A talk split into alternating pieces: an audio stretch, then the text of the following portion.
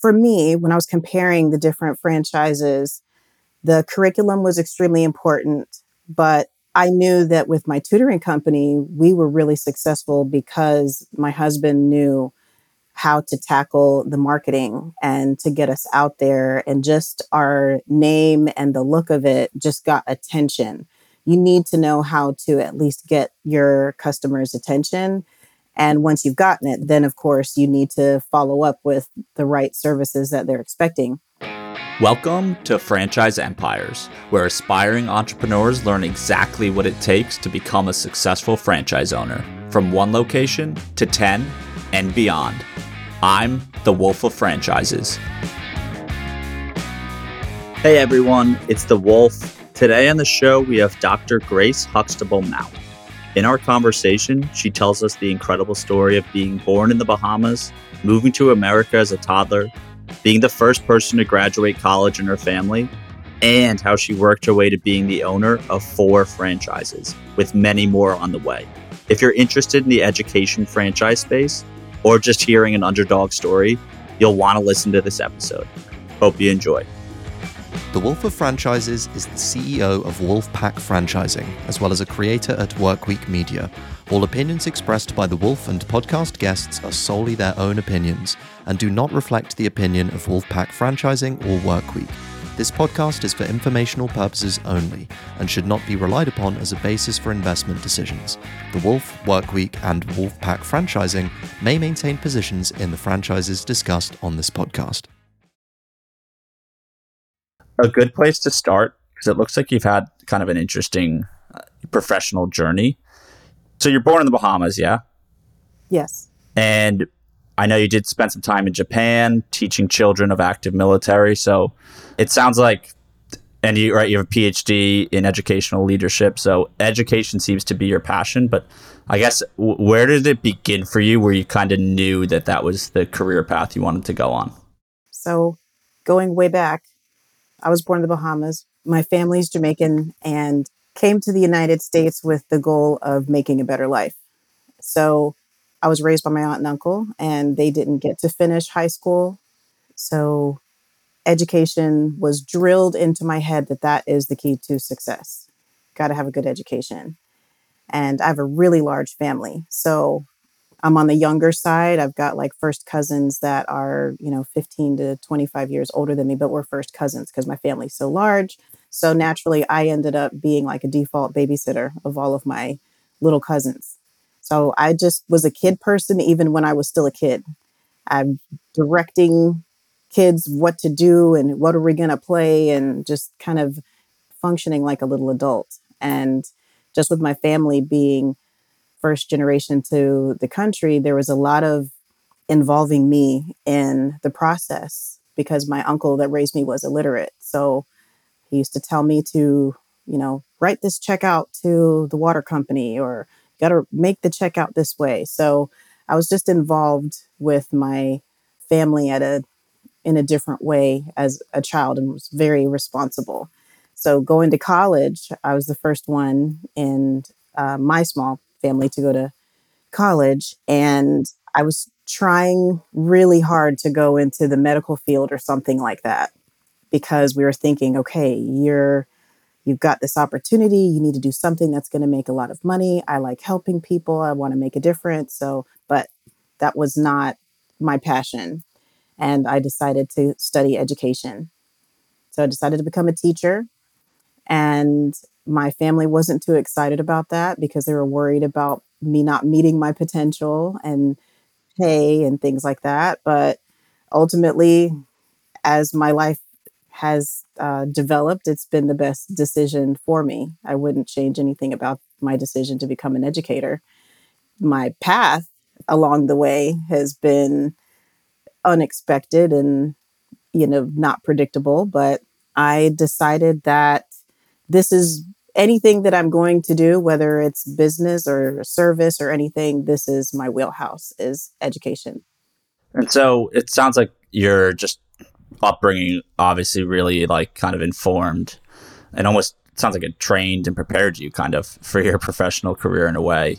When you graduated college, I guess let's go from there to how'd you end up in Japan teaching the active military? So, my service in Japan came in much later into my career. So, I became a teacher right out of college and was dating my now husband. And because we, we were college sweethearts, he always had an entrepreneurial mindset. I did not. I wanted structure, I wanted a schedule, I wanted the accountability, set paycheck. I needed that stability because we grew up not having much. And I felt like I was expected to become more financially stable so that I can help as needed, be able to be independent, not ever have to be a burden on anyone. So I really craved stability. So that's why being a teacher was great. You know when your breaks are, you know when things are due. But I fell in love with it and all aspects of it. And I would watch other teachers teach, and I had a great principal, great mentors and just from early on, I knew that I wanted to be in leadership because I felt like I could make an even bigger difference in helping other educators educate better and we would serve children better. So I started my PhD program and ended up, my husband and I got married, and he was watching me work. And he's like, You are working really hard. If you're going to work this hard, you know, we need to work for ourselves. So I actually stopped teaching. I was still working on my PhD program at the time. And we started a tutoring company called Huxtable Education Group. We decided uh, my last name, my maiden name, would come in handy, get us some attention, and would stand out amongst the other tutoring companies that we were competing with. And that company was Huxtable Education Group. It was a supplemental educational services provider at the time. This was uh, 2005 through 2014 and it was through not no child left behind and we were in florida serving several different counties throughout the state and we were just very successful um, with the operation but we knew that it was tied to government funding that would go away legislation changes so i ended up stopping teaching altogether because i was teaching at the same time at first and it just got to be way too much when the business really took off. Still working on my PhD program and knowing that our existing business was eventually going to go away, I started to try to think about what do I want to do next. And I knew that I didn't want to go back into the classroom. I knew that I still wanted to do more. I, I always wanted to have my own school. I wanted to be an educational leader. This is why I was working on my PhD. I thought I was going to be either a professor or a school principal, but it didn't work out that way. Instead, I decided to open up my own preschool.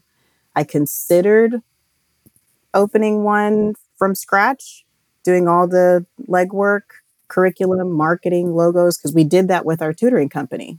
My husband and I were 50 50 on that. I did all the programming, curriculum, training, all of our assessments and he would handle all the back end things. He created technology to support it. It was a great operation, but we knew that it would come to an end, like I said. So decided to branch out. So, okay, so it sounds like you really caught like the entrepreneurial bug from that kind of side hustle. And so the education space of franchises, I mean there's there's a good number of them out there, right? Like there's kind of uh more of the supplementary education, like a mathnasium, right, for kids who need extra help in math. And then there's a lot of STEM franchises. So people are learning coding and all these other different areas. When you decided, because clearly education was going to be kind of your category that you were going to go into, uh, were, were there any other brands that you considered before going with the learning experience?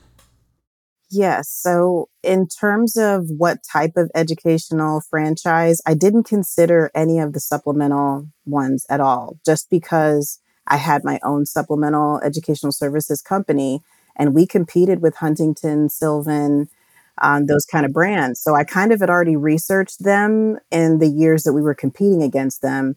And I didn't really want to do what they did. Nothing against that. There is definitely a you know time and place for that a space for that there's a need for that however it wasn't really what i wanted to do i wanted to really be able to connect with the whole child, with the family, and make a bigger impact by having a school.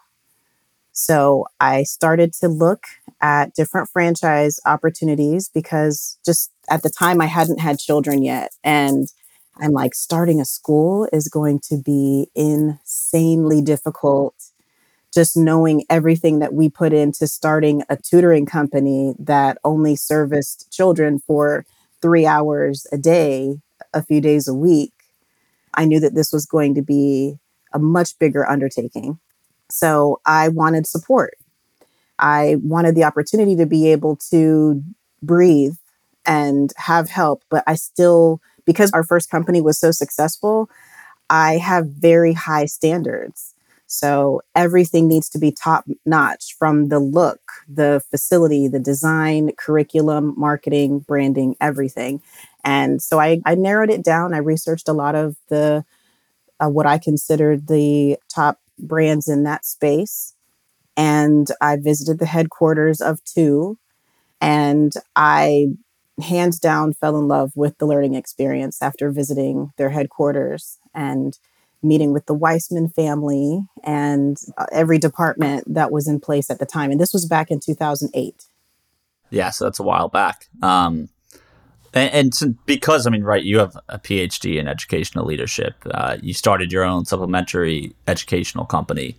Like that, you clearly have a ton of experience, and we'll get into you know your journey with the Learning Experience Academy. But I guess what if a prospective owner's interested, right, in education franchises? Like, what should you look for? You know, is there I imagine the curriculum's a big part of it, right? But how, how could you evaluate if maybe, let's say you just you want to work with kids and that's kind of your inspiration, but you don't have the educational background as you do, you know, what kind of things do you look for beyond curriculum or, or is that kind of really what sells you on it?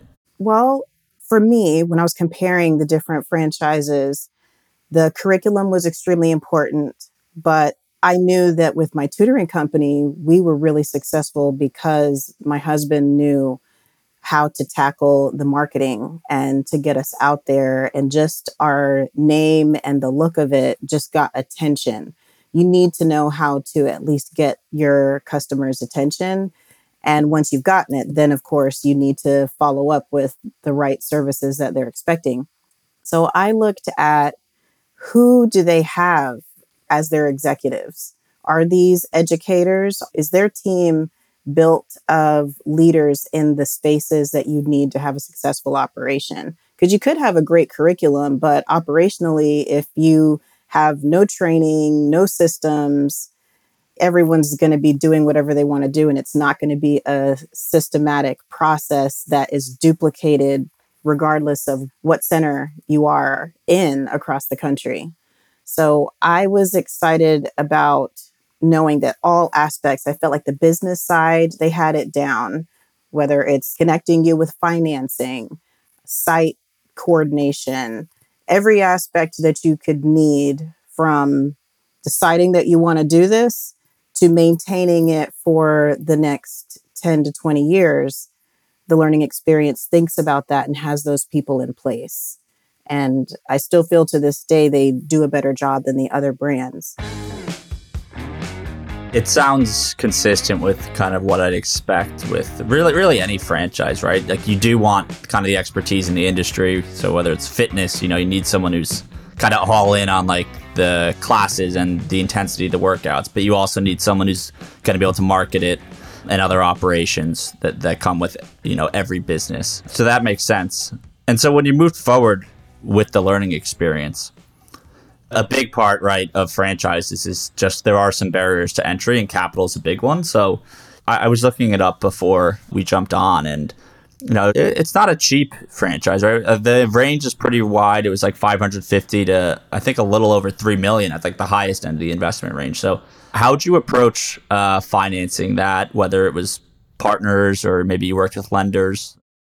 Getting started because there was that desire to prepare and plan ahead, we were saving funds from our first business because we knew that it, again it was going to come to an end. So both my husband and I, he's not an educator, so we kind of just decided as a family that our takeaway from this, our first business, Huxtable Education Group, was to expand our horizons and try to build wealth. So we each decided he's going to take some of the proceeds to do some certain things, and I was going to take some proceeds to do what I would like to do next.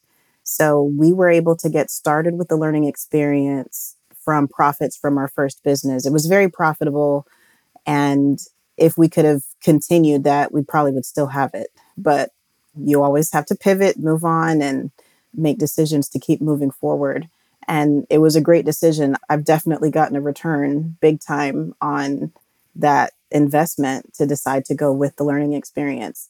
So I did get SBA funding on that first one, but I didn't want to be too leveraged. So I took a lease option. So, because with the learning experience, you can either build from the ground up, and that's where you can get, you know, in the millions, is if you own the facility, if you own the ground. And, but the way that the learning experience, well, one way that they've been able to grow so quickly is that they have a whole real estate and development team that works with developers and landlords across the country to find the best locations. So we're it's always prime real estate. We're always on a main road, high traffic counts, high visibility.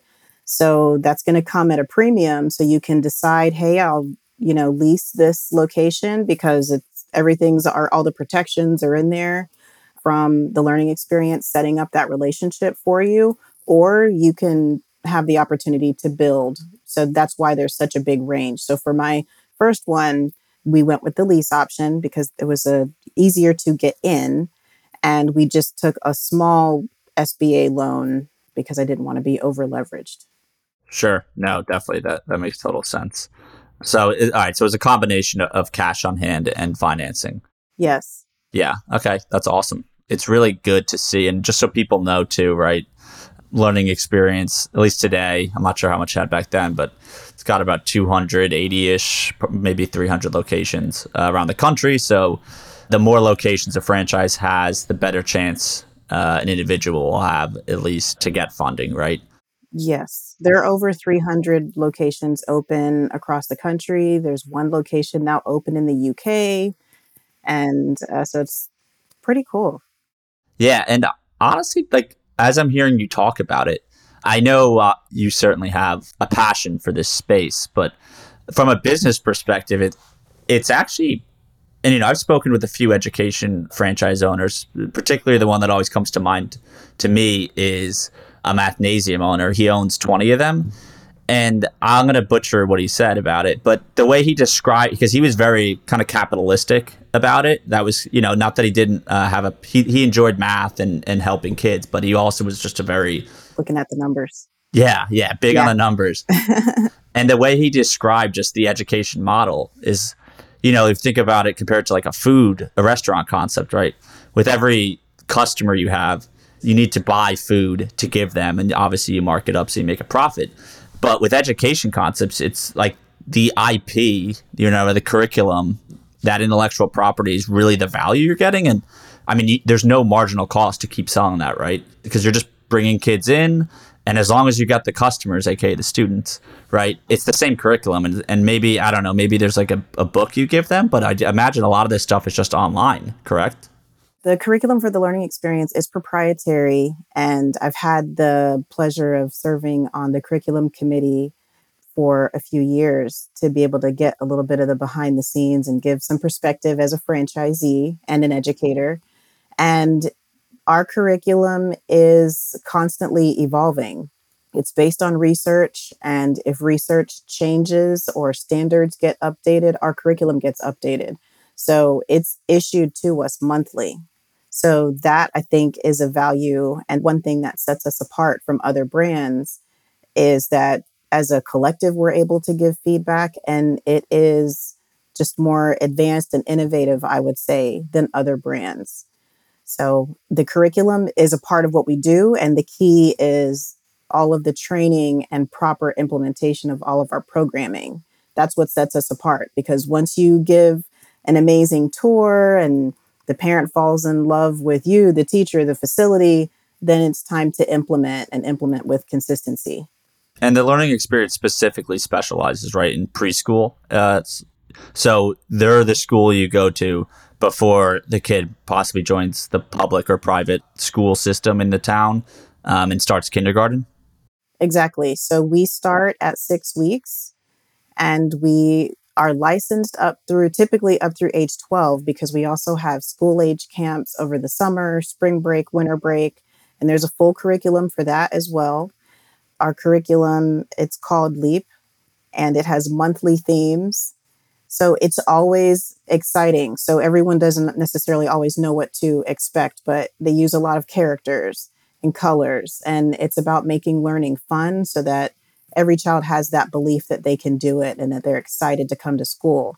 And we have a phonics program that teaches them to read before they go to kindergarten.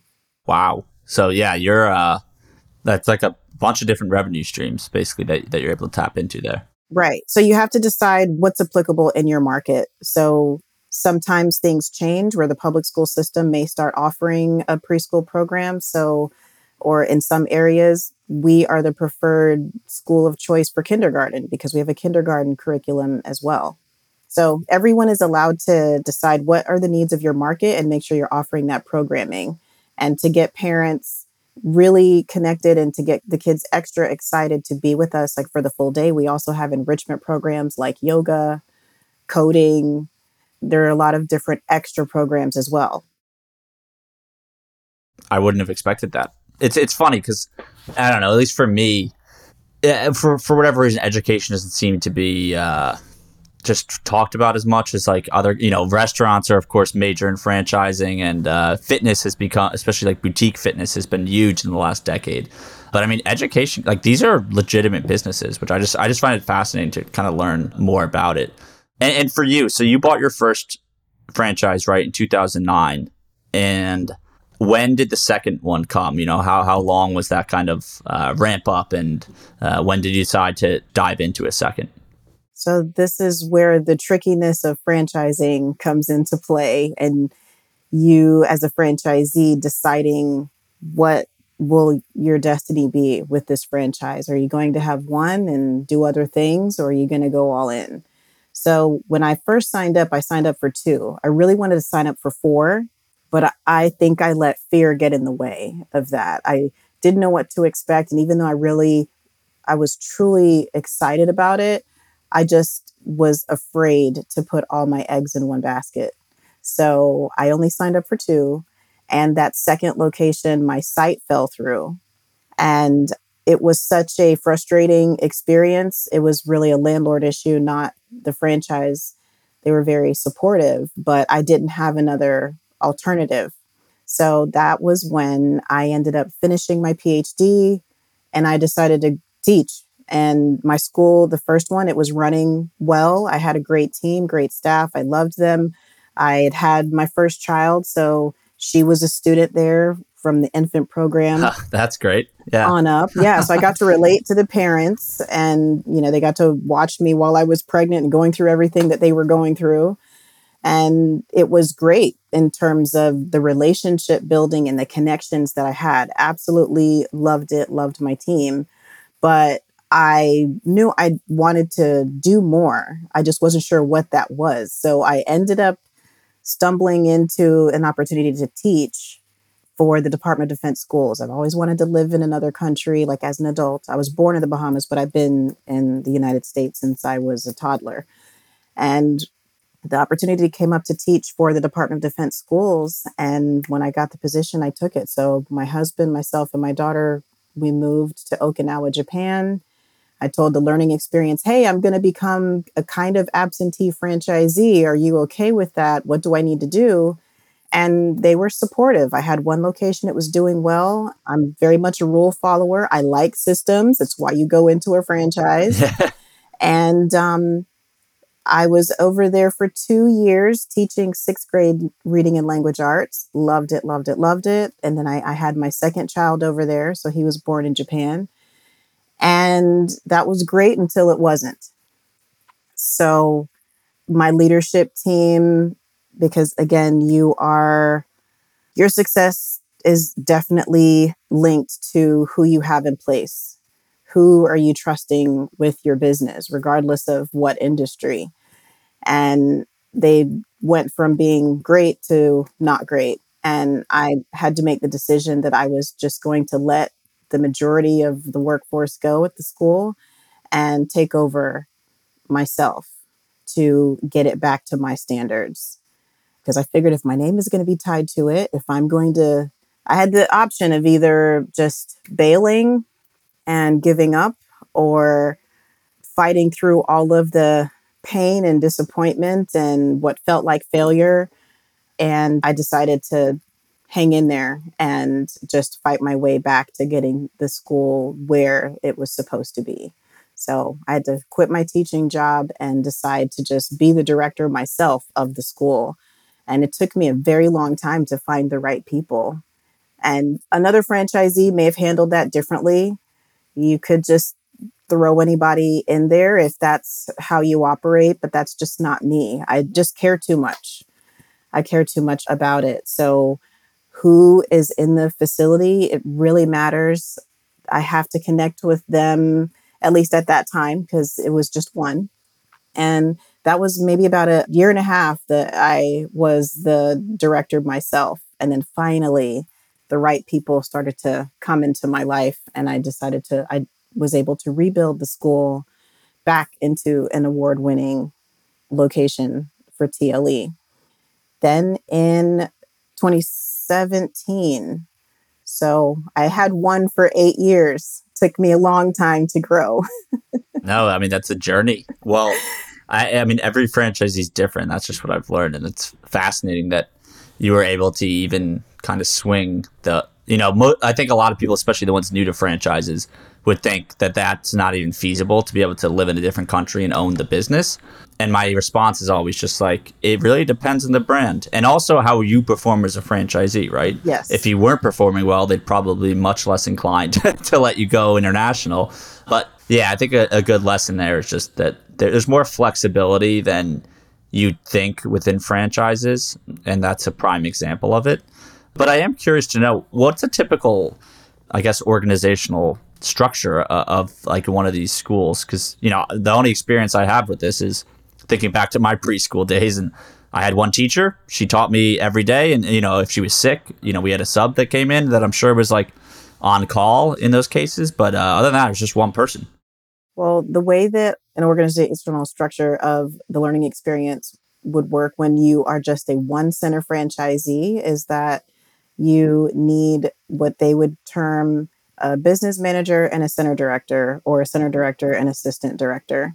And then you have your teachers and cook driver. That's if you have one. And then if you only have one as the franchisee, you can decide am I going to be working in my business or working on my business? So if you're working in your business, then you can collect, you know, one of the salaries because you really typically only have a budget for two salaries when you have one center. And that's basically what I was doing when I was trying to rebuild my one center. But you can't do that if you are trying to grow. So if you're trying to grow, if you're being if you want to be multi-unit, then you've got to set some other positions in place. And most franchisees are going to have an area manager, which I know that's typical of other franchises outside of the learning experience. And you may have a business manager or a HR specialist or a comptroller because we are very, very people focused, whether it's on the customer side, the side of the child, or the teachers and all of the rules and regulations that you have to follow for all of the, our intense background screenings and training requirements. There's a lot on the people side. So I implemented an area manager kind of part time tied to a school, part time separate management company once I was able to afford that. Once I, you kind of can't afford it when you just have two, but you have to decide, am I going to, if I'm going to have more, I need to just put this in place. Yeah. So you kind of maybe hire, not necessarily preemptively, but you're doing it with the mentality that I'm about to add another unit. And then at that point, we're really going to need this person. Yeah. So right now, with the four that I have open, and I have a fifth that is uh, going to open within the next few months, I have one area manager and one business manager who are outside of the individual school salaries. Okay. And when you expanded from one to two, which so you basically went eight years with one, and now in the last five you've added three more, and you know you're about to add that fourth imminently. Was the approach the same to the financing? You know, just kind of, and even just your strategy, right? Did you do any new builds, or have you just done leases and a mix of cash on hand with with financing via the SBA to get them open? So for going from location one to two, location number two, I was actually approached and asked if I would take it over because of my experience of getting my first one back on track.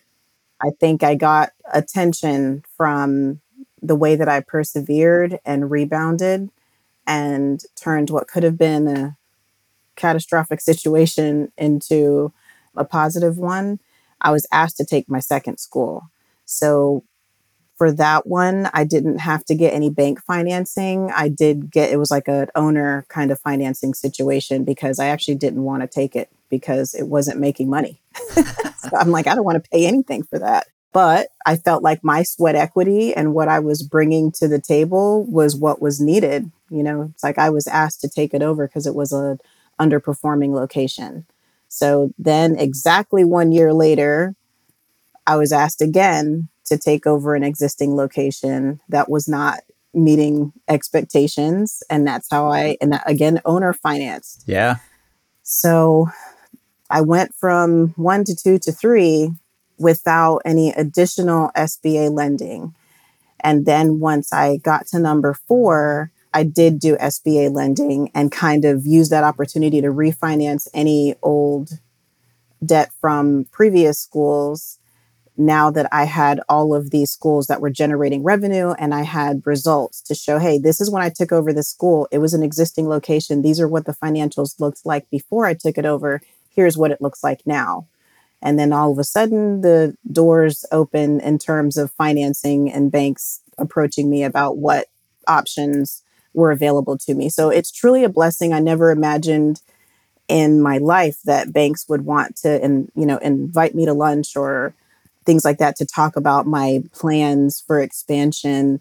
So I'm still trying to wrap my head around that because I still see myself as just someone who's still striving. I'm still not where I know that I will be in the future. So, but I do feel like doors are open, opening that weren't there before.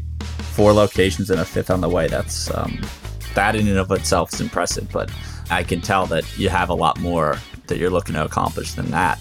But I love what you said there because it's something I just keep seeing, and I think it's one of like uh, almost like a slept-on benefit of franchises is that once you're in the system, you know you can get those opportunities of new businesses, right? Because for you, it, it sounds like you just you know made a killer reputation for yourself by turning around your original location and because of that now you you got two locations for that and you were able to sell or finance them which is just you know it's such a capital light way to own another business in reality. Uh, i've had people who own uh, auto repair shops or uh, qsr restaurants and they're kind of doing that same strategy where they get into the franchise you know they kind of hustle their way to figure out how to run one but then they just use that experience to take over existing locations whether they're turning uh, around locations or there's just older owners who are looking for a change or looking to retire and then you know they're the ones who can take it over. So it's a really really good way to expand i think Yeah, I'm excited and I'm open to both brand new locations as well as takeovers. It's just I'm very protective of my sanity these days and the sanity of my team. yes So there are some opportunities that have been presented that I've just said, no, I can't do it because if I take that on, then I'm going to miss everything that my children are doing. I already work a lot, so I've got to stay in my lane. So not every opportunity is you. You still have to do your research. So right now, what we're doing is my goal is to own the real estate of a few of the locations because again, like I'm trying to build generational wealth that was non existent for my family. So I support my uncle that raised me. And if anyone ever needs help from me financially, from me and my husband, we're there for them. So it's like we're carrying the weight of not just ourselves and our children. So, what I'm doing is a really big deal for me. So, my determination to grow is not just out of needing a specific dollar amount, it's really being able to take care of my family and also just being proud of what I do, being able to make a difference. So, my fifth location is going to be a brand new build, new to the area. And I think that's exciting. I know some franchisees would possibly not want to do that, they'd be afraid. But my first location was the first one in the state of Florida. So I'm not intimidated by getting the brand out and all of the I think it's exciting. People like new and fresh and it'll be we'll be the newest kids on the block. We're going to have the prettiest definitely prettiest building and best curriculum. I'm 100% confident we'll be able to sell that. So I don't mind doing that. So I'm committed to three more that are that model where TLE will take over the build and I'll just, you know, pay my fees and come in and, you know, it'll be like a turnkey leased operation.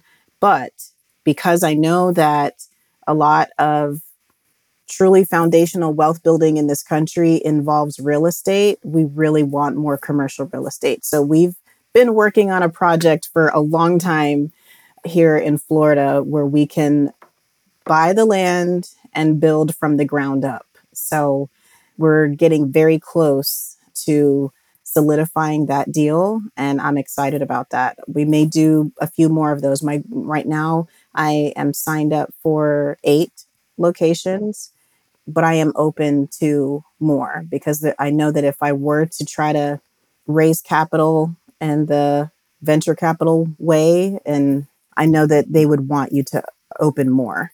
We're still considering what that would look like and what number would we be comfortable with because i know that i'm capable of doing more.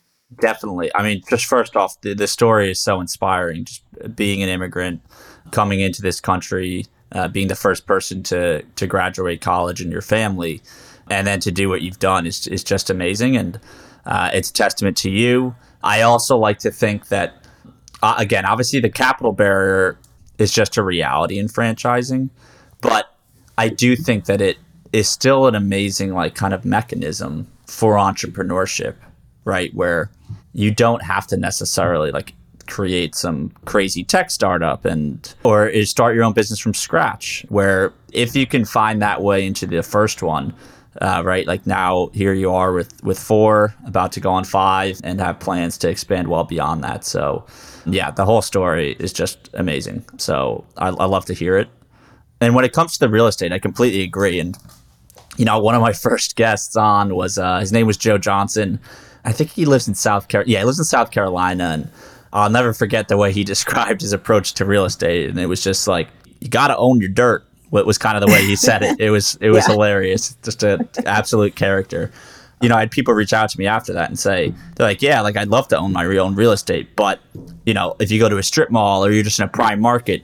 I mean, there's a company that already owns that land, and they're not going to give it to you. So, uh, is was there any anything you've learned that you could share for people for how you've kind of approached, you know, your real estate strategy? Because I think most people know that that's a great thing to do, but executing is totally different.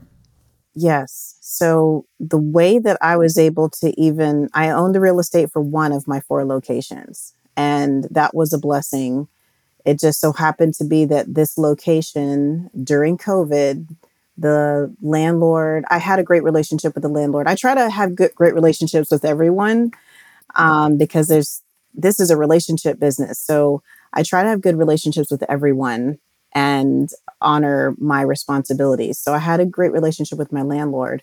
And during COVID, like many landlords, there's discussions about, okay, you you might not have closed, you may be able to operate during COVID, but you're licensed for 180, 90 kids and you only have 35 attending. You can't pay your regular rent.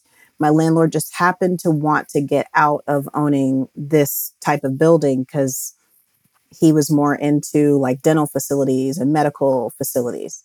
So as the tenant, he kind of approached me. That was just such a great opportunity for me.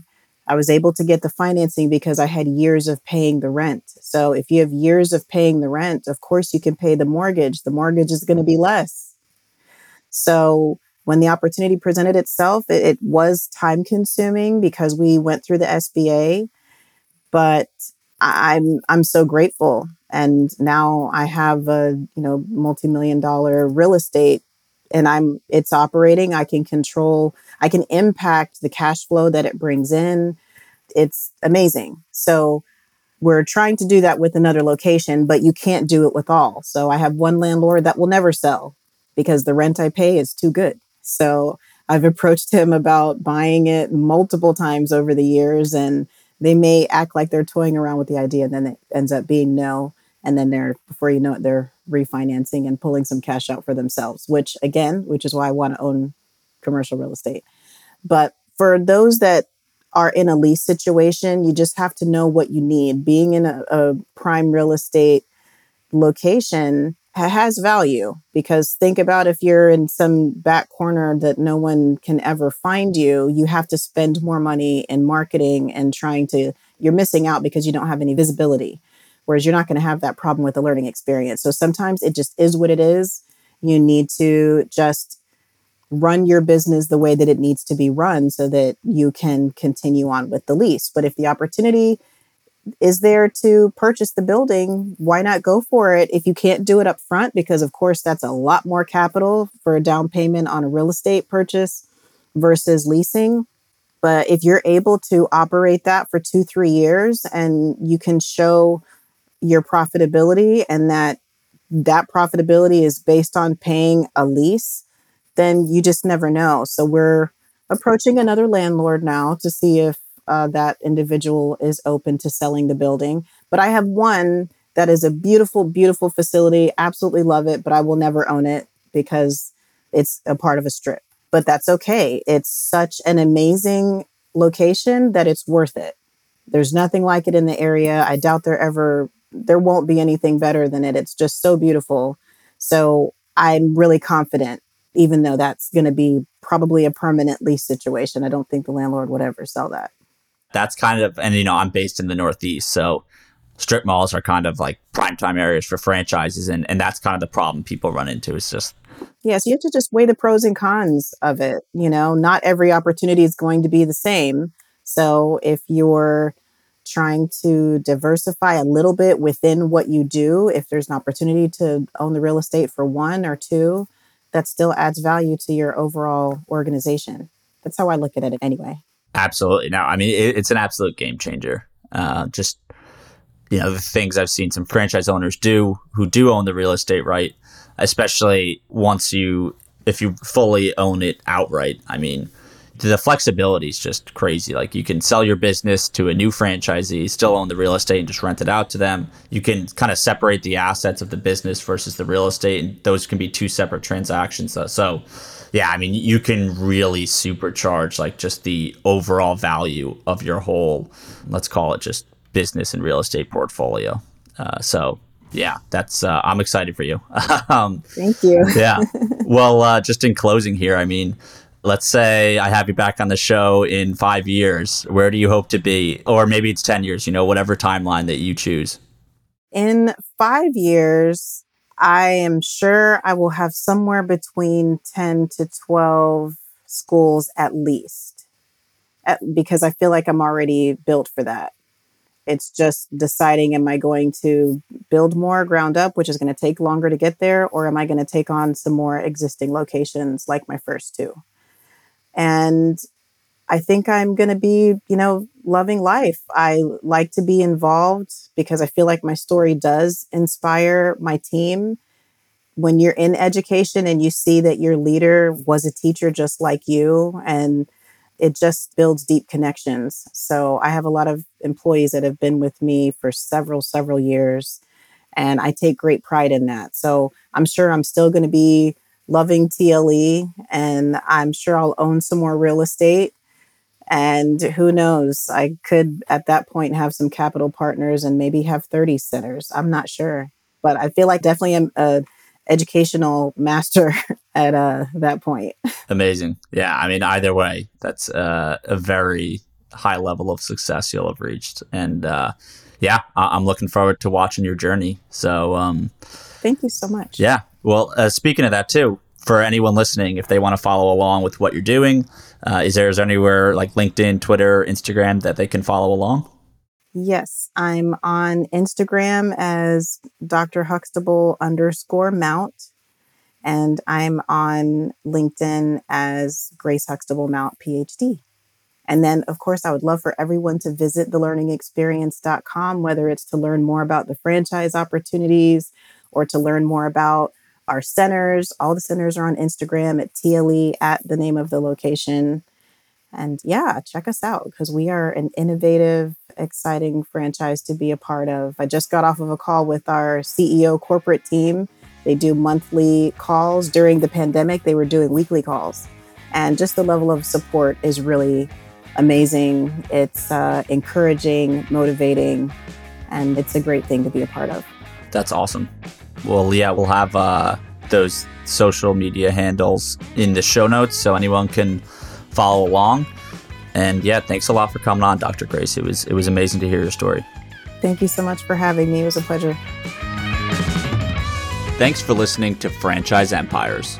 We're coming to you soon with actionable insights to take the next step on your franchise journey. So make sure to subscribe on Apple, Spotify, Google, or wherever you listen.